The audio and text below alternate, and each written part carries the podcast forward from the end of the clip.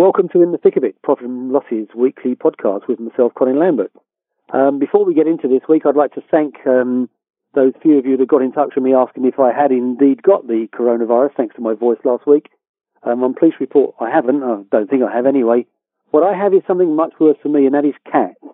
Um, I found myself um, blocked, uh, homebound with, um, well, I didn't expect to be with a large cat. So, thank you for your concerns, but as we stand, I think I'm okay.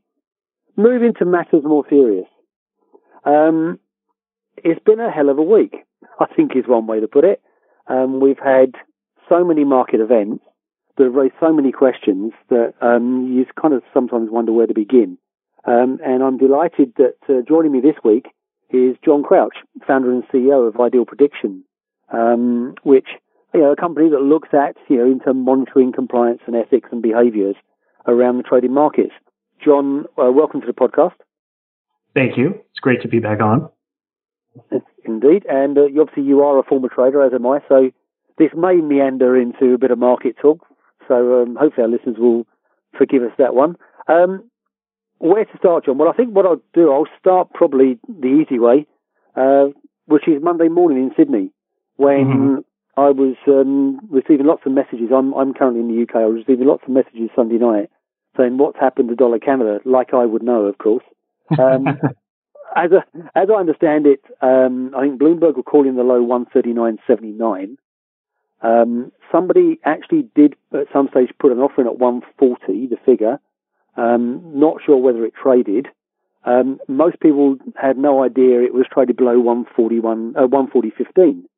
Now, this led inevitably to a lot of questions around, um, as these things inevitably do when something strange happens. You know, someone was trying to run some stops. Someone was trying to trigger a barrier option. The fact is, we don't know these things, but they are ethical questions. Um, and I guess it's even more prevalent now because what you know we've had over the years in Sydney, which has been very thin market conditions for the first two three hours of the day before Asia kind of really gets going, um, can happen any time now. So, I mean, from your perspective, John, this to me looks like a, very, a simple matter of making sure we have a more robust policy and making sure we know how to monitor highs and lows and behaviours around those highs and lows. Is that fair or am I oversimplifying it? Look, I think that would be great if it's if it's fully achievable. Um, you've got a distributed FX system that trades on a bunch of different venues, so it's not like um, you know futures where you have a few venues and you can you have a central limit order book and you can just enforce strict rules. You have um, mechanisms of trading that are very different and globally distributed, but also you know the the fundamental problem I see and that is you know really going to persist for some time is uh, the matter of liquidity. So it is possible that there was some you know nefarious act, you know let's say during those Sydney hours, but it could have also just been you know someone genuinely trying to trade. Um, it could have been you know um, a trader who had uh, received an uncomfortable amount of risk was trying to you know work out of it it's hard to know without really understanding truths what the the you know real causes were behind that. Yeah. You know, so I, I think yeah. you, you just got to keep that in consideration. It's not like um, you know, it's not like everyone's a bad behavior in the market.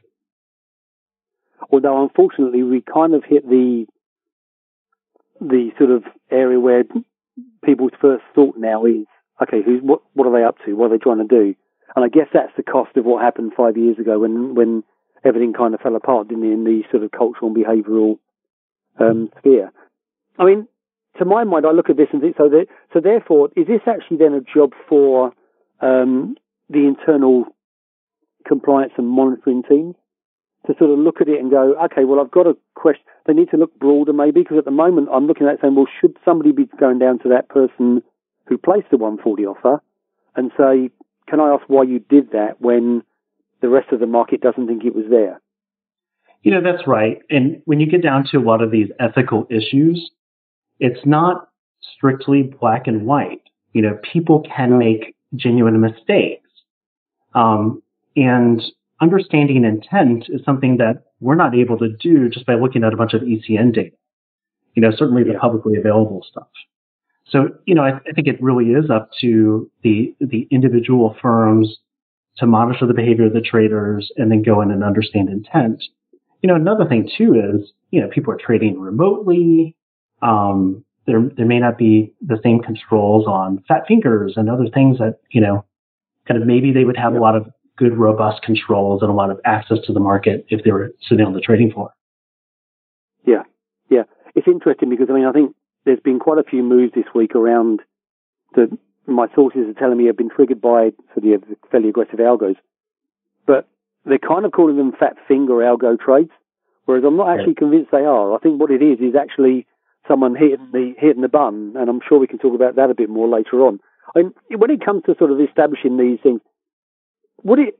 Do you kind of get the impression it would help if we have something like this sort of event happen, and not necessarily on a Monday morning in Sydney, although that is a regular time for it to happen, but at any time, um, someone can flag to, I don't know, a, a trusted neutral provider that there's been some strange price action, and then invite information on it, because it strikes me that, for instance, in this case, if there was an option barrier, and someone can anonymously report to this neutral trusted advisor, i.e. a regulator, well, I had a barrier option at 140, which is which someone's tried to knock out. That kind of gives us a lead into where we're going, doesn't it? The same with stops. If you know someone says I had a stop loss at 140 and it's been triggered, that kind of gives us a lead into the motive behind the trading. If we don't get any of those complaints, we can just put it down to, as you say, somebody making either a mistake or, you know, in hindsight, a poor decision. Yeah, so in order to fully understand truth and intent, the amount of data that you need is so vast, and I, I don't think any firm would reasonably, you know, centralize that data.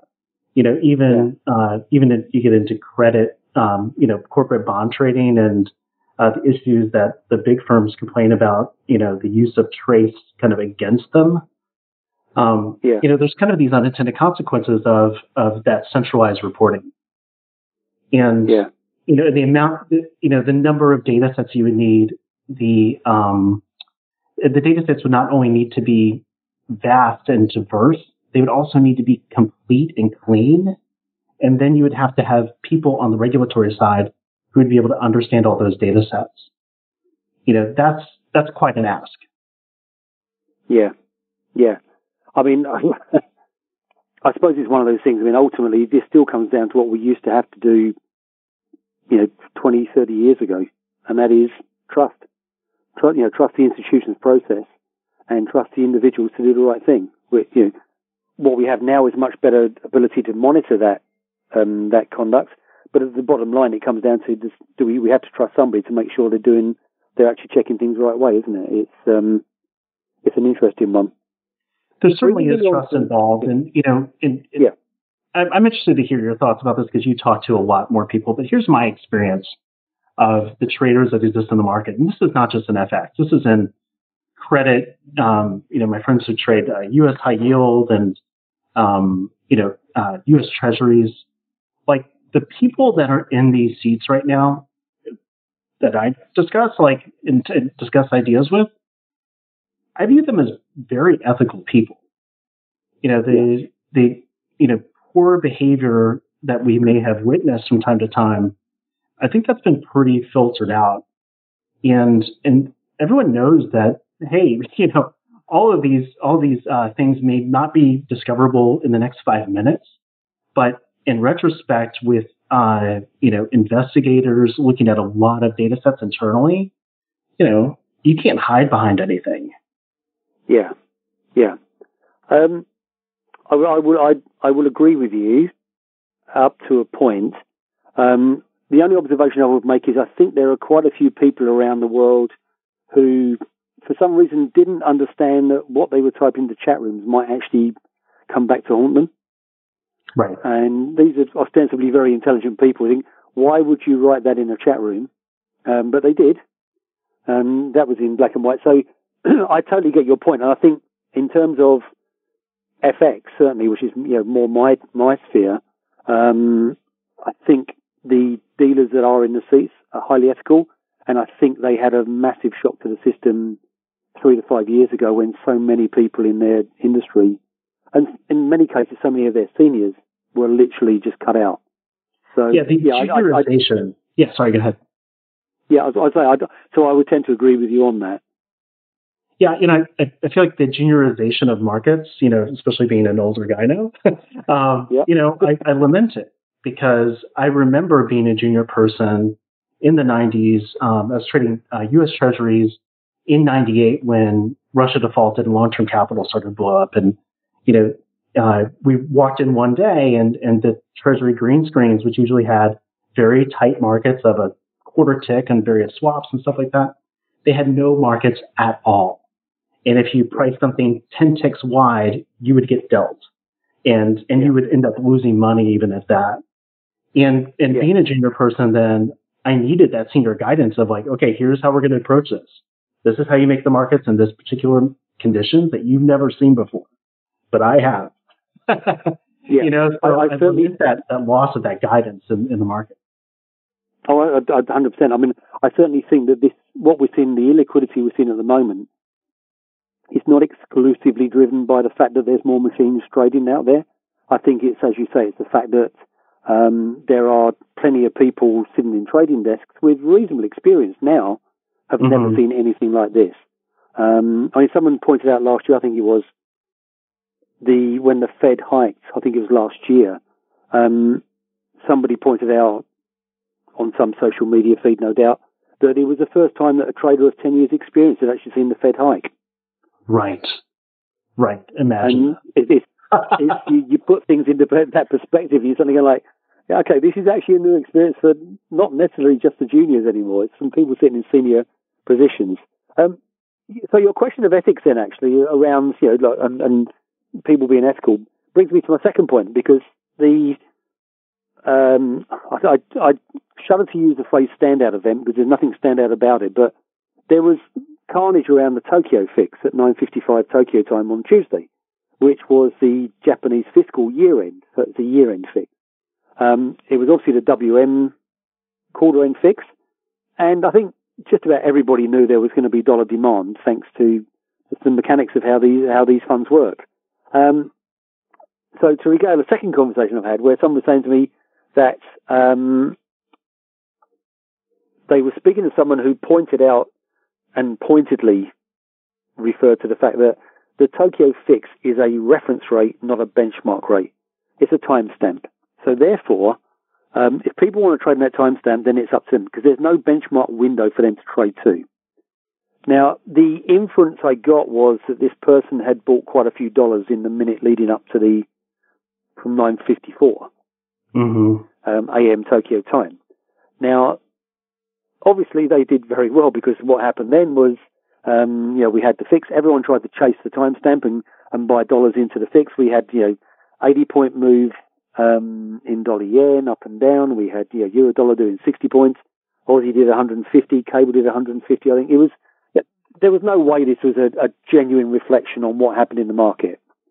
And there's a good chance it was wasn't a, a good reflection of where the market was, because one trader took advantage of information that was public, or or should we say broadly known. So here's a, I mean, a few observations, a few questions. Where do we stand in terms of the ethics ethics around such trading? Because to me, I look at it and go, well, frankly, it's a bit it's a bit like Darwinism. Um, this is somebody who's taken advantage of information available to everybody to the advantage of people who have the information but choose not to use it. Am I being too simple? So I think there's there's several different factors here. It goes back to you know our ongoing discussion of liquidity. I think that's the central Yeah. theme of, of this discussion. You know, there is a lack of liquidity, so that you know um, a small amount of volume or a medium-sized amount of volume is going to have an outsized move in the market. Additionally, you have uh, little risk taking by you know by the banks. So you know they can't stand in front of these uh, moves and, and kind of provide the liquidity. Then you're asking like, okay, is it okay for someone to do prop trading? And that becomes a really, really interesting question. So I think there's there's several different aspects of this, but one is, you know, is it legal to do prop trading? Right now in FX to my understanding, there's no regulator that says restricting You can prop Yeah. trade, you can hold risk. I'm happy to be corrected about that. But then there's also perception. And perception in light of the data at hand. So let's say, just for example, you had this intuition, you, you see public markets, you had no private information whatsoever, and you get on a, a retail site and you start buying dollar, uh, dollar yen right before that fixing time. You had no information whatsoever. That was special. Yeah. Now, did you do, were you doing prop trading? Yes. Were you doing anything unethical? No, not really, because you, you can really make sure that you had no information. But if you're in a bank, that perception issue may be more challenging. Because how can you prove with absolute certainty that you had no information? That's kind of the perception issue that, that we have in, in looking at a lot of this ethical stuff. Proving the negative as opposed to the positive is, is very challenging. And do you want to take that kind of risk as an individual? You know, I think that becomes kind of your guidance on that. But then, then does that not just shift the, I guess, the emphasis of this away from the banks, where I don't think any bank trader would want to take that risk. Quite frankly, to your point Mm-hmm. Yeah. of you know, a few minutes, if anything, they're overly ethical, um, which sounds wrong. But what I mean is, you know, if there's any chance of anything being a grey area, they're choosing not to take a risk by stepping into that grey area where they actually could be providing a service to other clients or maybe to, to their, their bank shareholders. So does it shift it from there to prop firms, hedge funds, who can sit there and go, well, they're going to buy dollars at the fix. Let's go and buy dollars at 9.53 and watch the mayhem begin and just sell in, and just sell into it just after the timestamp.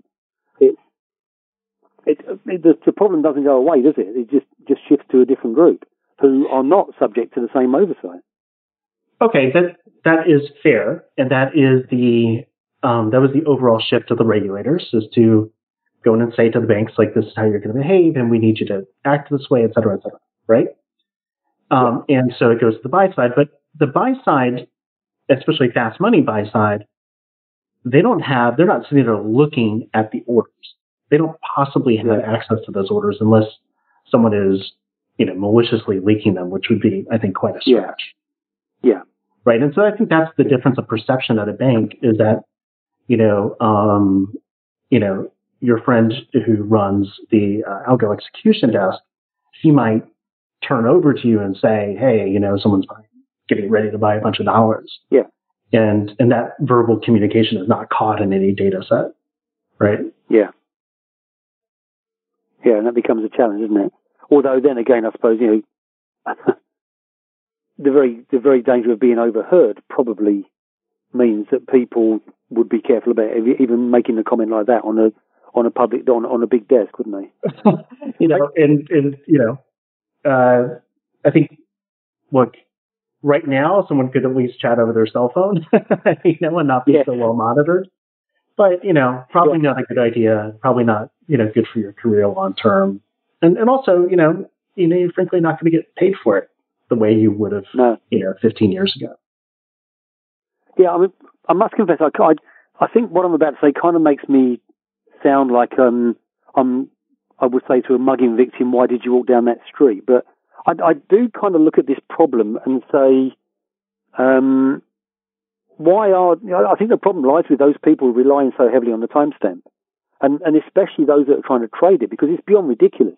As we found out the 215 um, ECB fix uh, in Europe, there is no way that hundreds of millions, you know, let alone billions of dollars can be traded in one second. So why are people trying to do this? I mean, maybe we need to find out who they are and sort of wonder why they've been let loose on society. I'm not sure. Equally, I would argue, you know, why is the Bank, the Bank of Japan knows this problem exists. So why can it not do what the ECB did and publish, oh, sorry, change how it publishes and manages that fix? I think the ECB did it by, you know, saying, announcing the 215 fixing rate at 430 Right. so people can't Right. Right. yeah, at least that way you introduce a sort of a a an element of doubt that means people cannot they can use it for what it's meant to be a reference rate and if it costs them a couple of dollars here or there well you know you on the theory of random walk it shouldn't happen too regularly, should it? Um, I'm not sure that takes away the problem that everybody knows people are going to buy dollars or sell dollars at the fix. But um, it is it is what it is, I guess. Yeah, going back to your question, which was yeah. you know why do people do it? You know, there are you know large buy side firms that are trading other things, and that's just part of the process. And overall, yeah. it's been fine before, you know, and they trade at the fix, and then they get their fills, you know, through a system, and everything just kind of automatically settles, and they don't have to worry about it. Um, and so I think that's that's why they did it. I don't think that they were, um, you know, necessarily thinking about the liquidity issues that they were facing in FX, and maybe they're facing much worse liquidity issues in other instruments, and they're not even thinking, "Gosh, you know, I could have gotten a better fill on that dollar yen." like, hey, we've got bigger problems right now. they, yeah, you know, I suppose they do actually. And this is, but then this is, to me, I found I I've, I've, I've long been complaining about the fixes. Regular listeners and long-suffering readers will know my columns, but I I kind of look at it and think to myself, well, if when markets were quieter, you know, before this this pandemic hit and created the carnage it did, yeah, we were seeing slippage WM, you know, in the three to four point range, which if you're talking billions of dollars is quite a lot of money disappearing from right. investor pockets. Whereas I would argue that we probably wouldn't have that slippage if we executed over a longer window. So I get it's part of the process, and you're absolutely mm-hmm. correct. You know, funds want to set their NAV to this stuff. They want to they want to execute to the benchmark, so they don't hang. You know, they, they don't penalise existing existing investors. I totally accept that. What I'm saying is, maybe we need to change the process. You know, maybe we need oh, to be a little bit less head in the sand and change the process and say, you know what, my fixing window is going to be one hour or it's going to be eight hours. You know, they're, they're I, am not a fixing expert, so I'm I, am i am not going to opine on that. In Nor general, I look at any system. I'm like, you know, could a system be better? Probably. You know. Yeah. Um. And but I think also you just have to keep in mind, markets are insane right now. You know, I was one of the few people yeah. who actually like traded on a trading floor uh, when I was an intern. And so I was in uh, the Philly Pits trading FX options for Swiss Bank at the time, right? Or not trading, but you know, yeah, yeah. you know, getting everybody lunch. um, and, but they have this concept of fast markets, right? Yeah. And if fast markets, if that sign was on, all rules were out. yeah, you got you got nothing. And, and I think that's kind of a similar, you know, type of concept. This situation is obviously a global, serious, deep situation that is impacting human behavior, governments, uh, in a way that you know we haven't seen for a hundred years or more. Like, how can we expect really great execution in every single trade that we're doing? I just think that that's not realistic. Yeah, you know, you're going to have yeah, I would agree. You're going to have slippage. That's what's going on. But then but then I would also say that, you know, rather than trying to buy your billion dollars over five minutes, which normally uh, I totally agree with you, you probably can get done. Um, surely this is time to say I need to buy this over eight hours. One would hope. But, yeah. You know, we, we don't know what's kind of going on on the other side of that font. Um, yeah. You know, look at look at credit spreads. Like my gosh, yeah. you know they they've blown out uh, to a thousand basis points, right? Yeah. Those moves are so unfathomable that they may be looking at their FX and just not even thinking about it. Yeah. Yeah. I, am I'm, I'm sure that's the case. You raise an interesting point there, actually, when we're talking here in terms of like, you know, people accepting that liquidity is, or need to accept that liquidity is poor. And it's just, you know, best execution means something totally different now.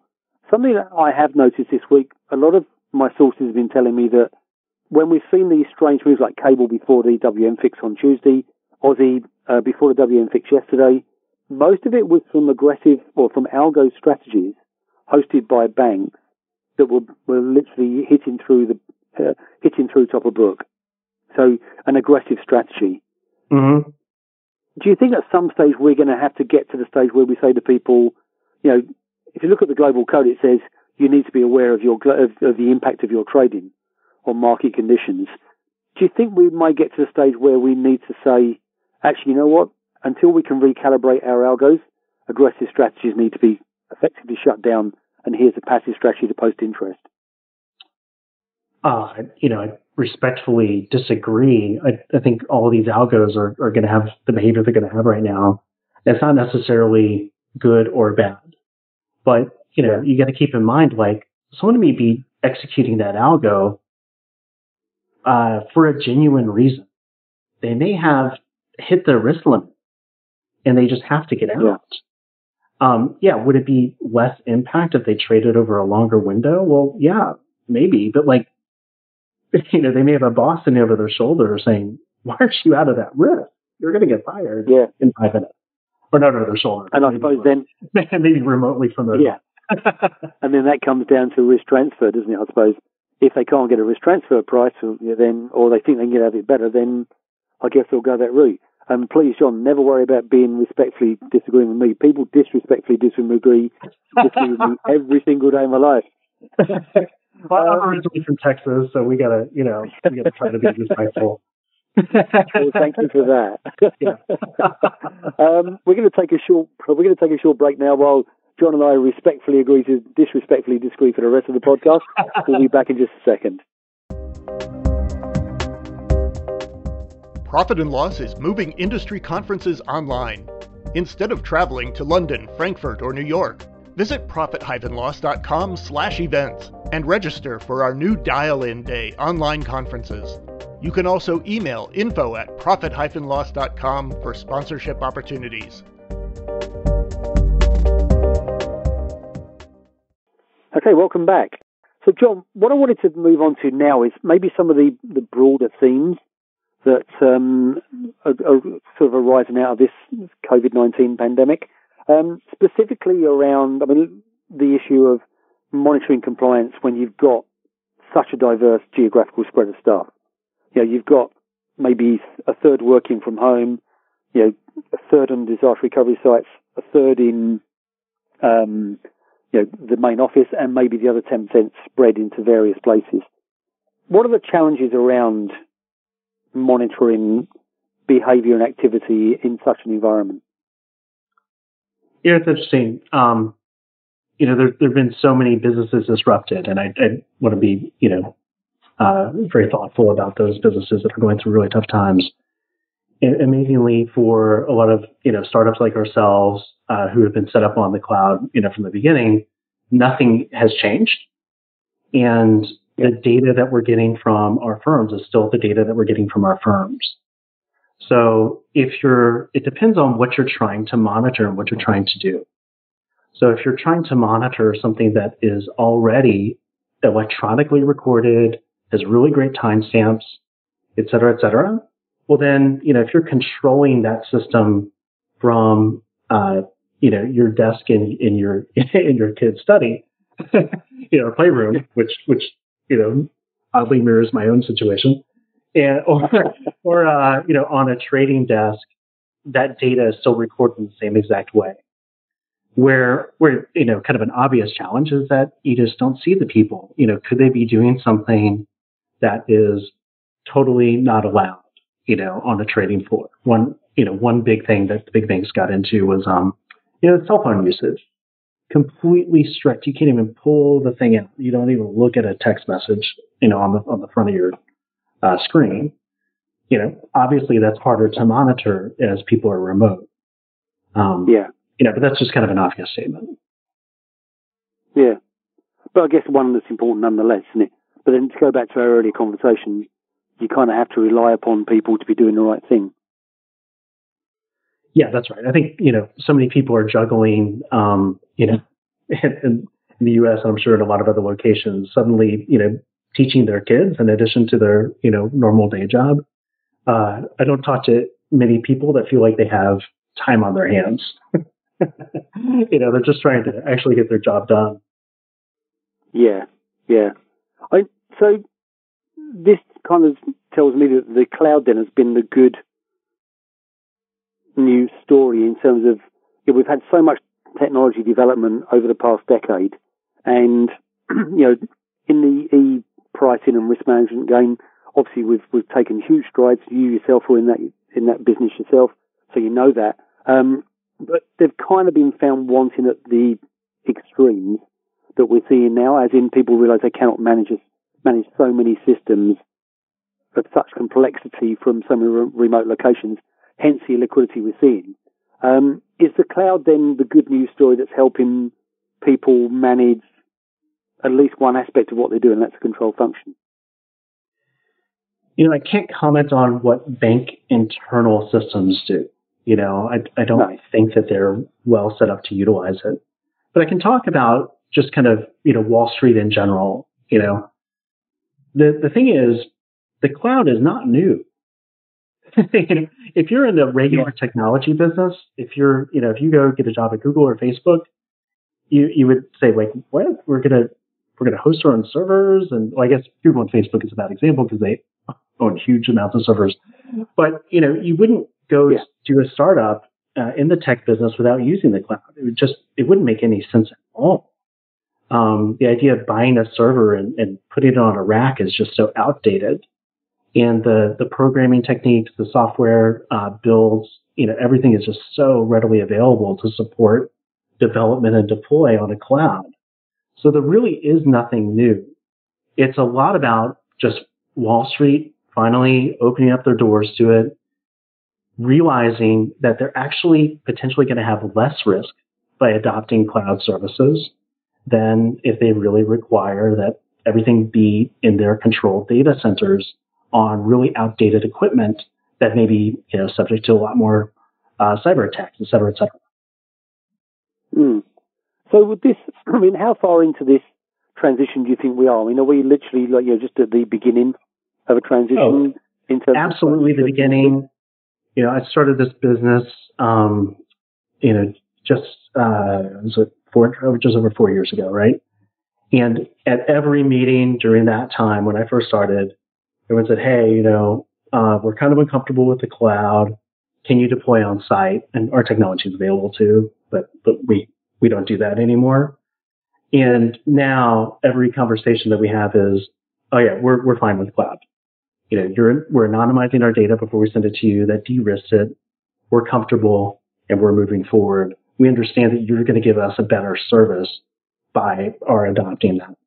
And so that shift has really happened mentally um, you know, is every bank there? No. And are we just at the beginning of this adoption? Absolutely yes. You know, this is just the, you know, the banks are starting to dip their toes in the, uh, in the services and software that are sensible for it. I wouldn't necessarily want to host something like Broadway Technology, Rich Ion, you know, in the cloud. You know, that's that's not something that's really appropriate for like order execution. But for a lot of services that are not, uh, that don't need microsecond level of reaction time, you know, you should definitely be looking at it because, you know, you get instantaneous disaster recovery. Um, your costs are going to go way down. You can utilize much better equipment. You can upgrade your equipment very, very quickly, et cetera, et cetera, et cetera. Yeah. Well, I suppose that will be higher people's agenda once we do come out of this um, crisis, which I think you know most people agree we will at some stage. Um, maybe this just accelerates that up the agenda of more institutions as they've had direct experience of a the benefits and um, b the shortcomings of the existing infrastructure. So, you know, it, it's it's quite possible that this disruption will you know really kind of spur everybody to really think about much more innovative services. Um, you know, everyone's, you know, the bank stocks are not, um, let's say, up on the year, you know, put it gently. Yep. And they're, but they still have to adhere to the FX Global Code. They need to be able to evidence that.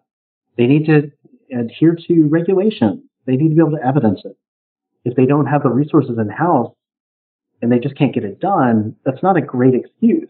So they still need to get it done, and I think they're going to look to vendors in the analytics space, but you know also in other spaces for algo execution, et cetera, et cetera. I think it's just a lot of these other vendors providing a much more um, streamlined service are going to net long term, you know, uh, thrive because of this disruption. And that's, you know, you know, not saying that it's a good thing that we have this.